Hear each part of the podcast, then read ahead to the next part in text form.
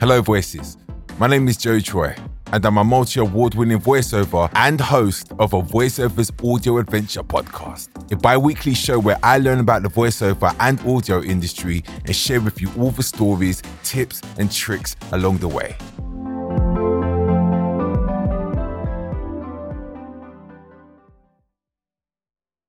The animation industry in the West consists of a vast array of talented people telling amazing stories from all over the world.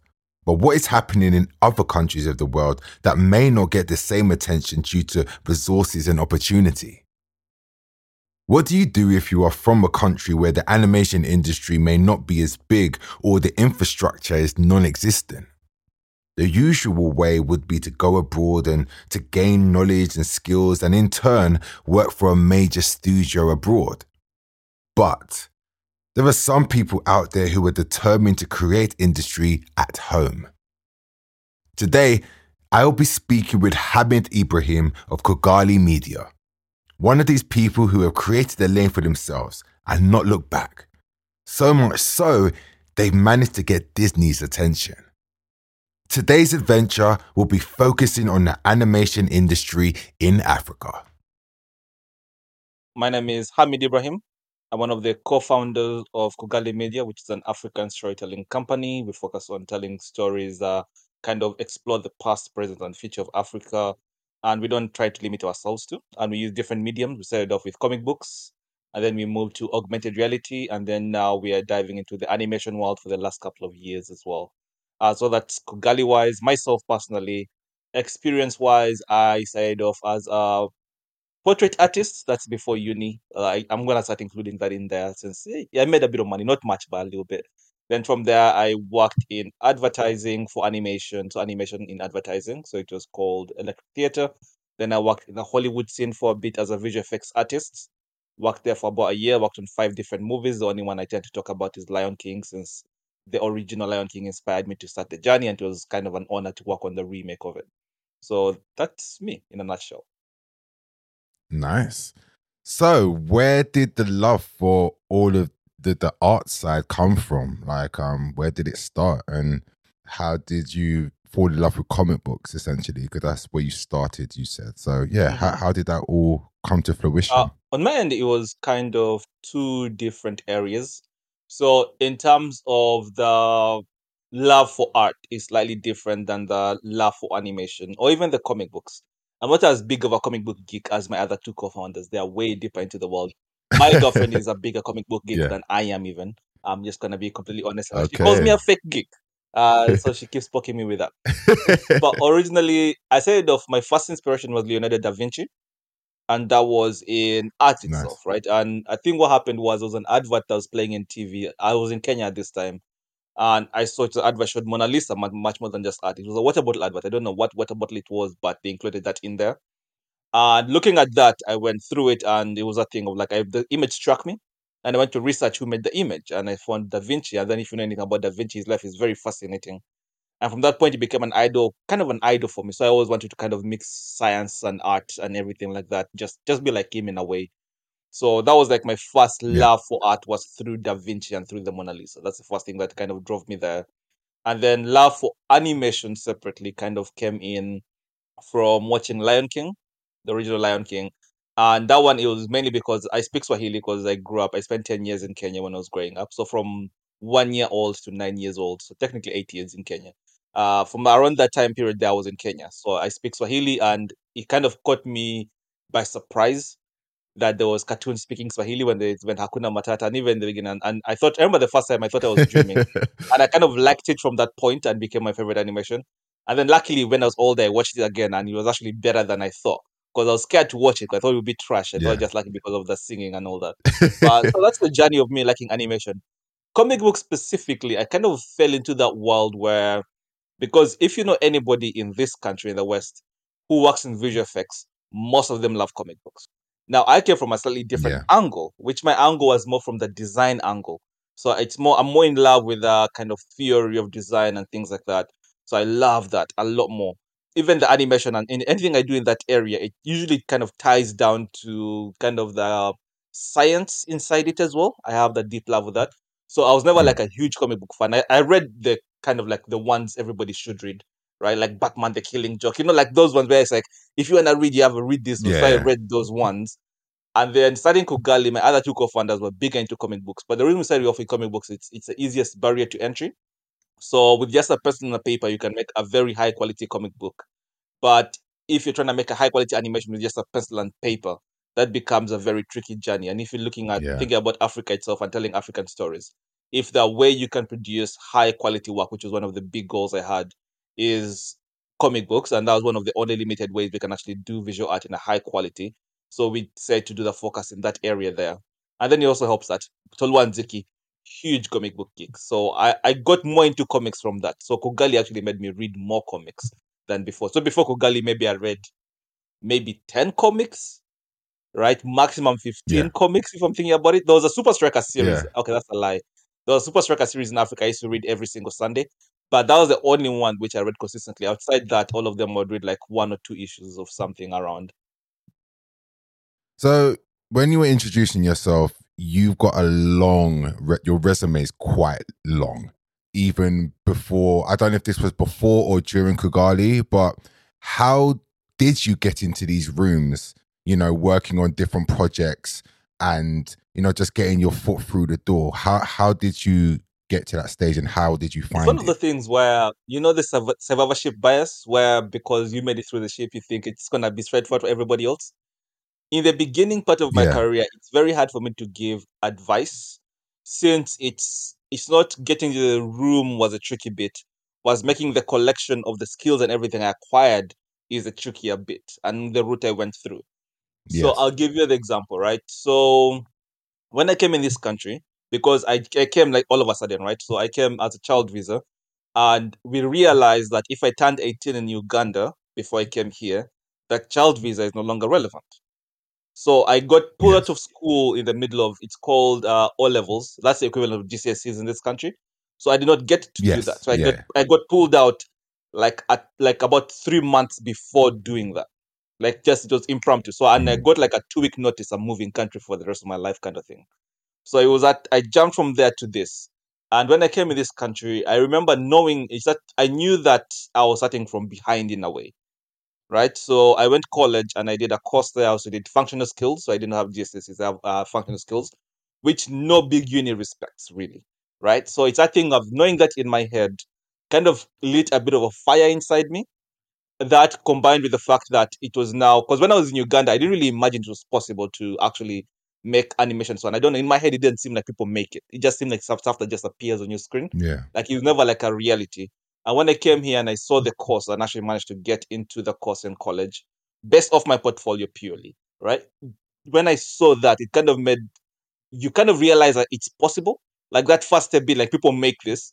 And now there's actually, even if it's not a clear road, there's a little bit of a light. You're like, okay, if I'm the best here and I'm the best in uni, I'm sure I'll get something. So that was my whole like plan. Was like I have to beat everybody in everything, right? So in college, I made sure to get a mm. distinction in every single project we did. Like three, it was about two years or two years and a half about. I got a distinction in every single project. I don't care if I liked it, if I hated it. I was just like, nobody's gonna be able to argue with my numbers. That was the whole goal. And my portfolio, I reached out to people yeah. in uni before I went to uni. I reached out to people in uni, and I was just looking at the people who are there, the portfolio and everything. And I, my goal was, I'm gonna make sure my portfolio is better than their portfolios, even if they're already in the uni. I'm, I'm gonna be better, right? That was the thought. And it was yeah. that scary. The first moment, scary moment, quote unquote, right? Because you have the theory in your head, but you have not executed it. Was when I hmm. applied mm. to the unis, and obviously I'm using functional skills and I'm applying to the best unis for animation and thingy, right? And is that thing on my head of like, ah, oh, what if nobody, none of them just look at the functions skills and they just ignore me?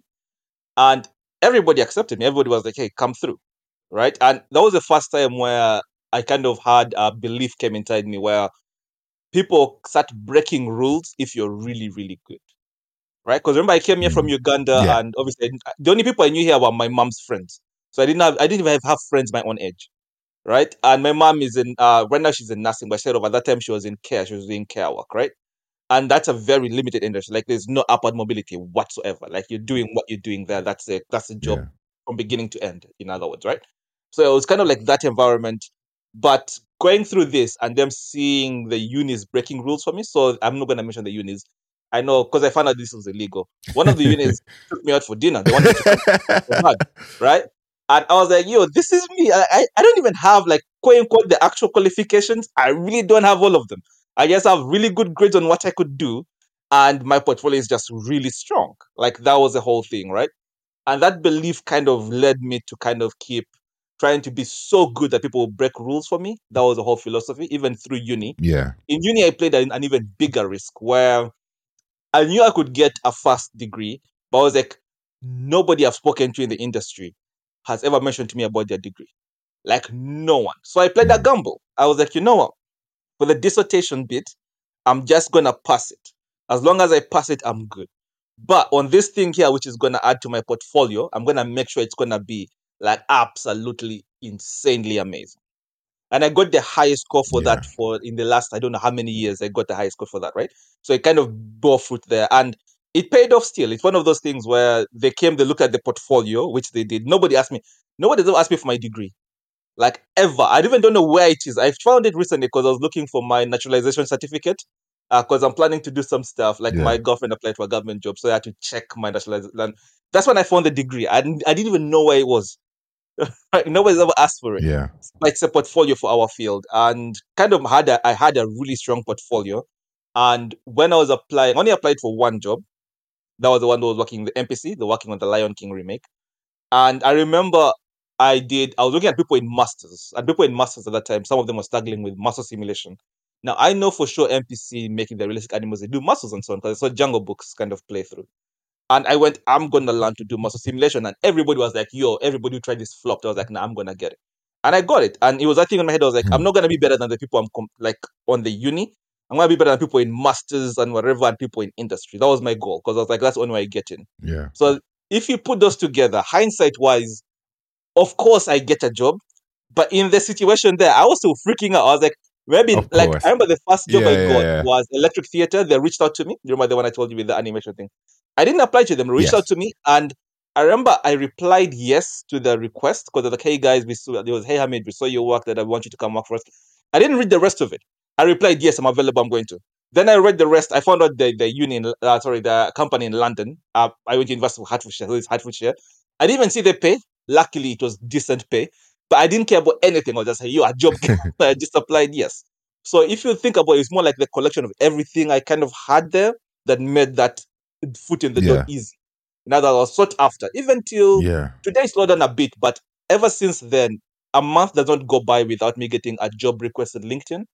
So there's always people trying to kind of reach out to me in a way. So I've kind of made myself kind of a very, very strong portfolio, a very, very strong. Now, portfolio was when Yeah. in uni. Now, as an adult, I know portfolio even portfolio is good for entry, but in terms of if you can stack up a good story about what you can do, so the leverage you can own, right? So, for example, my leverage right now is super strong because I've worked in industry and you know I've worked in projects from the underside, from the factory side, as I call it. I've led a giant project now with Iwaju, so I've done that. I've started my own company, so I know the inner workings of running a company within a project in animation and within the African space. Not many people can actually put those three things together. If you collect my experience, which is what the outside world cares about, if you're gonna evolve higher, my experience is super strong, and I keep making that stronger. Whereas in uni, it was more on my portfolio. So that's that's kind of like the success path, at least from my end, which I think is the best way to approach it.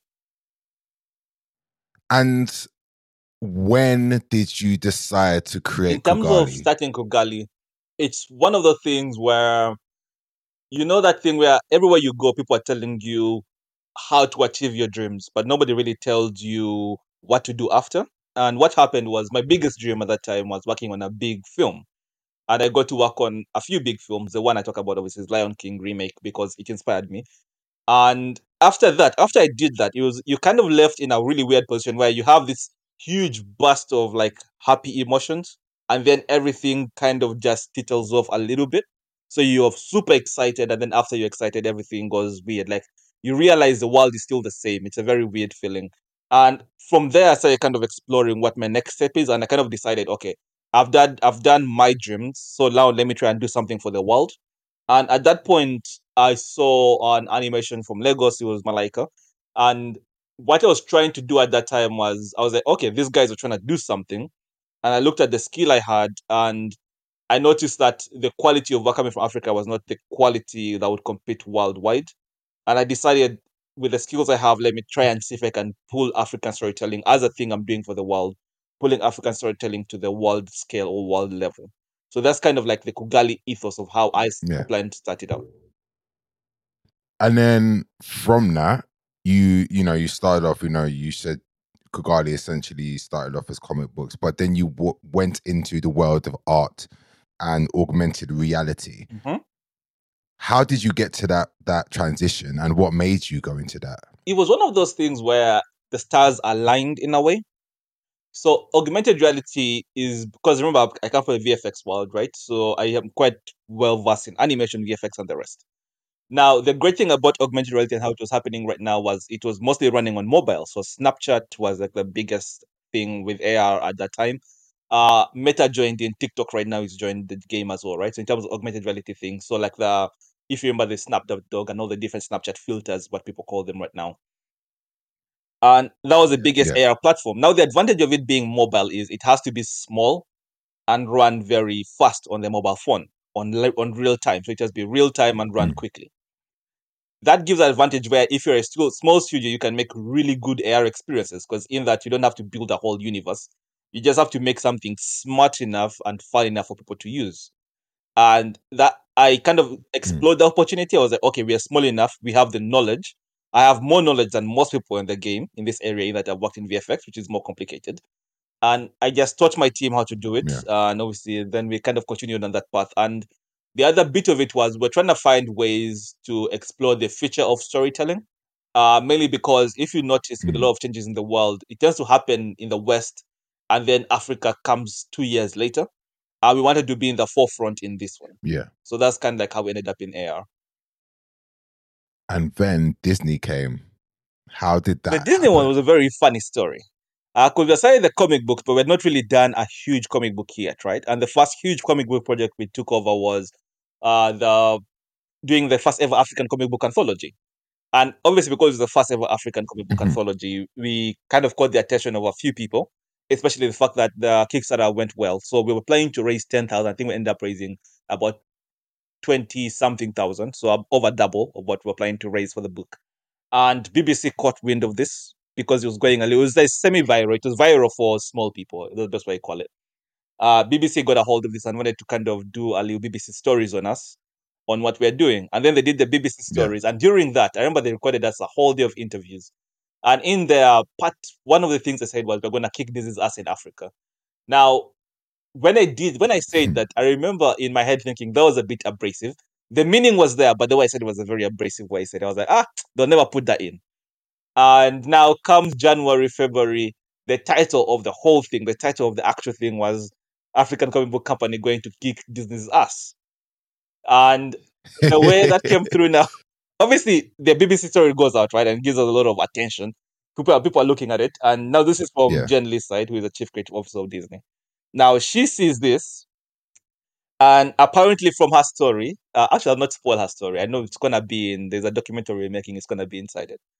But she sees this, and then they reach out to us. I've, I've left a gap in between there, which is another funny story. Uh, but she but she gets one of the Disney execs to reach out to us. Now she reaches to us on LinkedIn, and I think she had just made the LinkedIn acco- account because I think she was trying to reach out to us, but you know, it's a lot of noise at that time. You know, when you're getting attention, there's a lot of noise, and then we're not Yeah, we're not yeah, we're a yeah. small company. We don't have like a lot of like uh, online appearance, but you can definitely know it's us on LinkedIn just because you can see the experience, you can see its connections, Mhm. the company on LinkedIn and everything, right? So they reach out to us through there. First, we don't believe it's them. And then after obviously we believe, we just start talking to them. It was one of the things where they reached out just to talk and see what we're doing.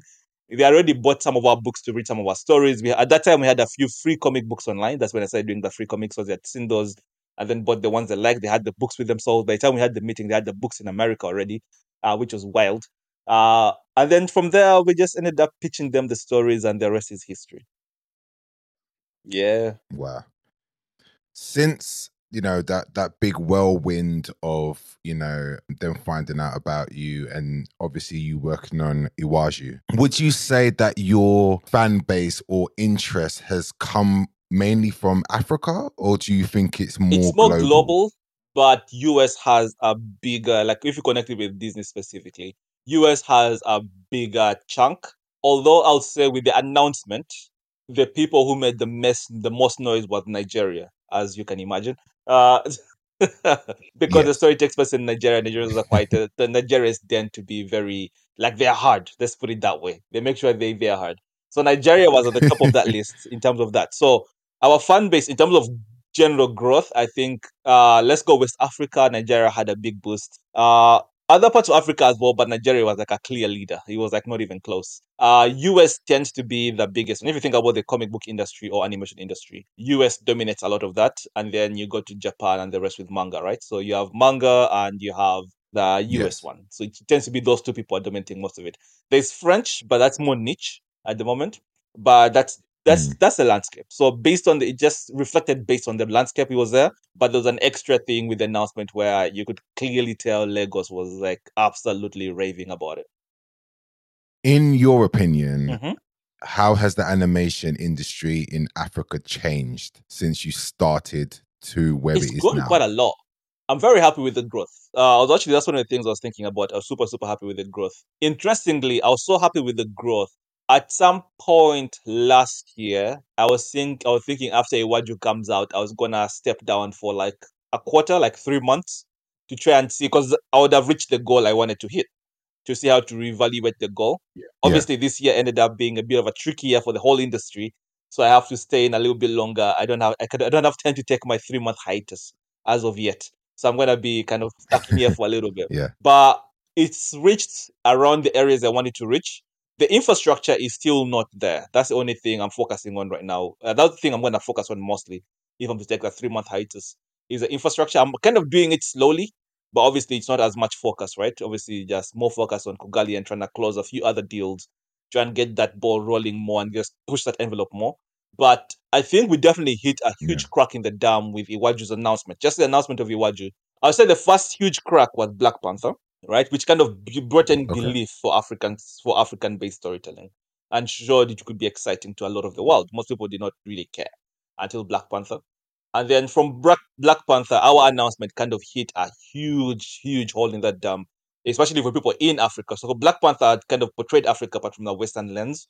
But this was like all of us are African, all our stories are based from people who live in Africa, people who are working on this. A lot of them worked, a lot of them live in Africa as well. So it was from a very different perspective. We kind of opened up Okay. that door, door.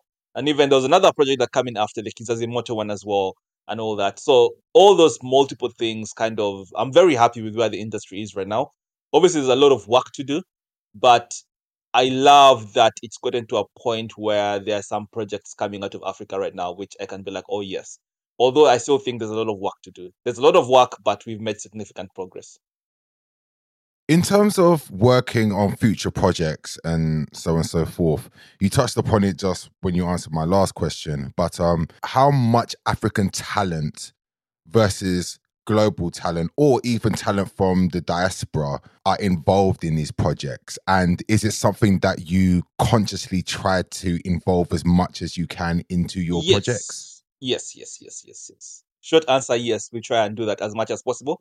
Longer answer, because one, infrastructure and also the amount of high quality artists in Africa is not quite where we want it to be.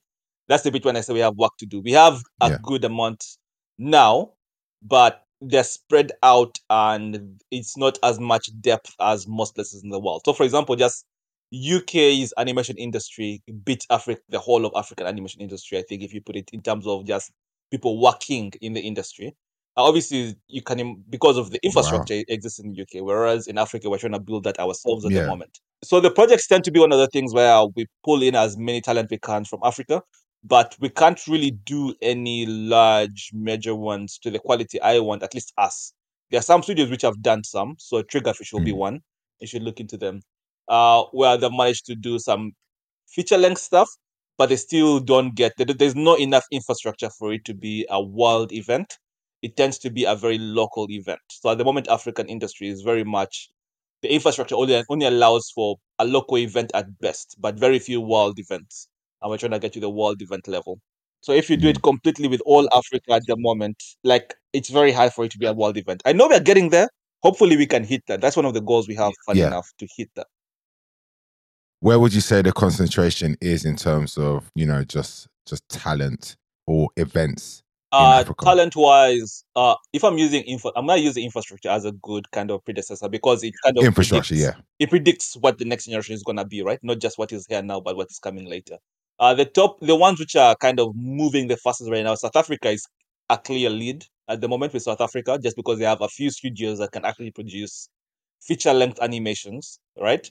Uh, now distribution and etc. different story. Mm. But in terms of the actual production, there's few studios in in uh, South Africa that can do that. Uh, Lagos, Kenya would be close. There will be a tie, but those ones would come close second. Uh, Egypt, actually, no, it will be South Africa, then Egypt, then I'll put Lagos and Kenya a close tie. Uganda industry is growing. I'm from there, but the slight bias. I know more about the industry because I'm inside there. And there's a few schools I'm working with from Mm. back home from Uganda trying to get their talent kind of up. And obviously, it's a tough year in the industry this year. So let's see by the end of next year who is going to be around because that, that's also a factor right now in that this year has been absolutely tough for a lot of industry, a lot of industries back home. So let's see by the end of next year what is still there. But I would say South Africa, Egypt, then Kenya, Uganda, uh, sorry, Kenya, Nigeria would be a tie in terms of their infrastructure for that and also available talent for that as well. Uh, that tends how t- that tends to be how it is. Nigeria is growing faster, just generally. I think mainly because of the music industry is helping out in that area. The problem we're seeing with Nigeria is a lot of the talent tends to leave the country. That's generally all over Africa, but South Africa seems to be the ones who hold on to their talent in in the country more than the rest of the continent. What kind of talent are you looking for, and how do people know that you're looking We're for very them? because we're small, right? We're a small company doing big things, is how I like to describe us. And we're trying to be as strategic as possible. So in terms of how to look for talent, usually there's two steps. If it's an obvious role, we will set out and we send out, hey, we're looking for this thing. We'll post it on social media, LinkedIn, etc., etc., that we're looking for the job.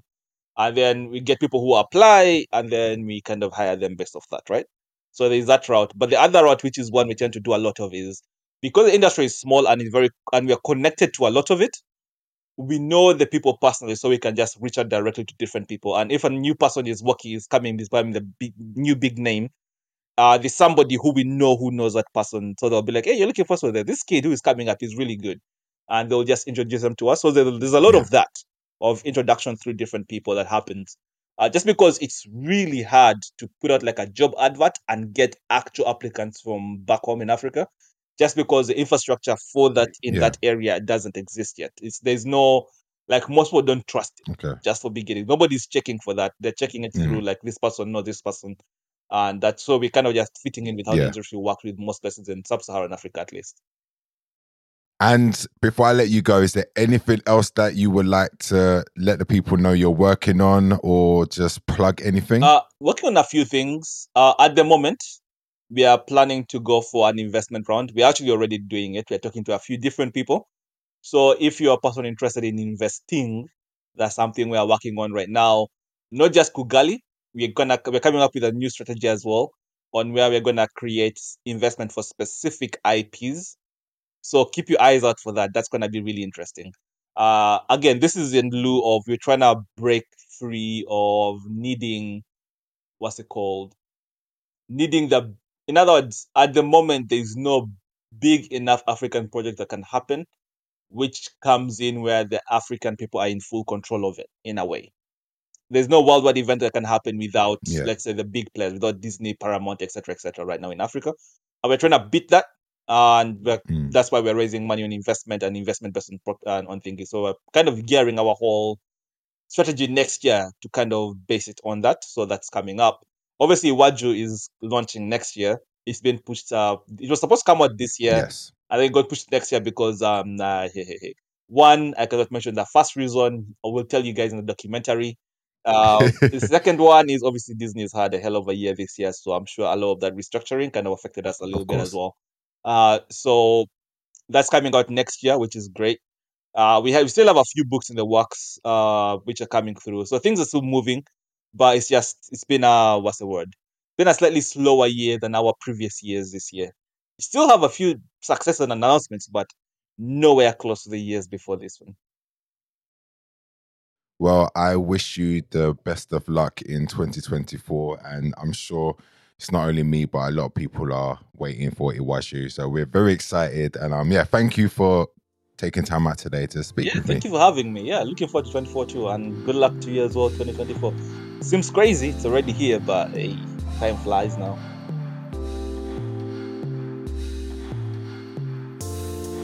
So, what did I take away from today's conversation?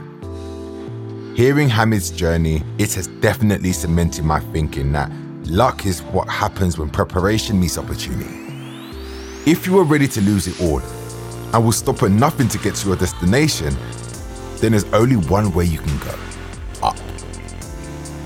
Whether you're a voice talent, animator, sound designer, or any form of creative trying to get into the industry, a portfolio means everything. It's all good having qualifications and learning the fundamentals, but unless you can show it in context or in the real world, it doesn't mean anything. What I'm trying to say is, is that you don't need the world to get started. Just an idea and of course, talent. Once you show your talent and what you can do, work makes work. The more you work with people, the more they know how you work and can trust you will do the job. And finally, infrastructure. This is at the crux of any industry, and without it, it does not exist. This is growing in Africa, and with continued work from the likes of Kugali, it will only continue to grow. The future looks bright.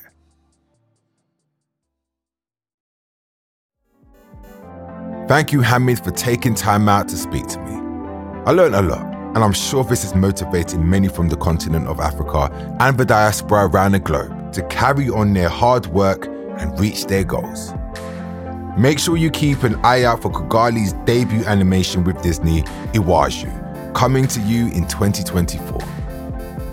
And we are done with another episode once again. Make sure you're following the podcast so you don't miss an episode. And I'm gone. Bye bye.